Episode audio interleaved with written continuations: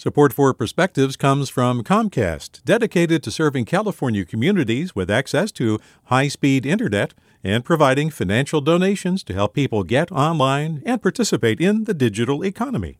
More at california.comcast.com. Hey, it's Glynn Washington from Snap Judgment. And if you love what you're hearing, and I know you love what you're hearing, please consider becoming a KQED member special access to cool events, behind the scenes footage, and so much more. Plus, you'll sleep better at night knowing you did your part for the community you depend upon. It's in you. Please be in it. Visit donate.kqed.org slash podcasts to sign up now. That's podcast with an S. Thanks. From KQED. With coronavirus reducing classrooms to computer screens, students have been learning from home for a year. There's been a lot of talk about kids falling behind in math and reading, and as an elementary school teacher, I am concerned about what students have been losing with remote learning. But I'm also concerned about what they've been gaining extra pounds. In fact, the average kid has put on seven additional pounds during the pandemic. With in person school canceled, physical education classes and youth sports programs are canceled too. But it's not only organized sports. Just going to school gets kids moving. Remember walking or biking to school in those steep staircases in school buildings? At home, without a school schedule and school lunch, some students are sleeping in, snacking all day, and grabbing a soda and a bag of chips for lunch.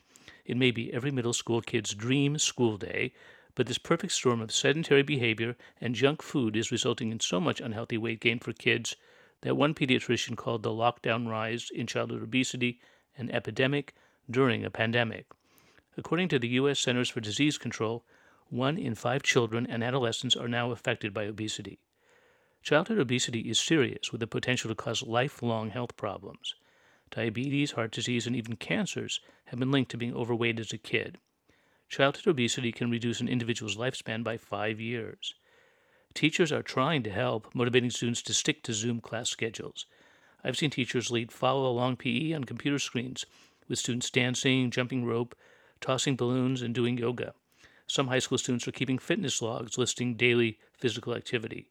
And school districts are providing nutritious lunches for pickup at school buildings. It's ironic that in keeping students healthy and safe from the virus, remote schooling has exposed them to a different health risk weight gain.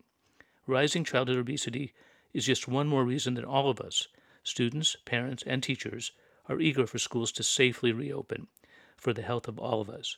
With a perspective, I'm Richard Swerdlow. Support for Perspectives comes from Lieff Cabraser, Heimann, and Bernstein, seeking justice for the injured, victims of fraud, whistleblowers, employees, and investors in the Bay Area and nationally for over four decades. Online at lchb.com. Support for Perspectives comes from Comcast, dedicated to serving California communities with access to high speed internet and providing financial donations to help people get online and participate in the digital economy. More at california.comcast.com. Hey there, this is Brittany Luse from NPR's It's Been a Minute. KQED's podcasts like The Bay, Bay Curious, Mind Shift, Right Nowish, and more all tell the stories of the Bay and beyond with reliable, human centered journalism. They aim to inspire, make you think, entertain, and expand your understanding of the place you call home. Here's how you can support podcasting at KQED. Showing your support is easy, and you can join Brittany in supporting KQED Podcast too at donate.kqed.org slash podcast. That's donate.kqed.org slash podcast.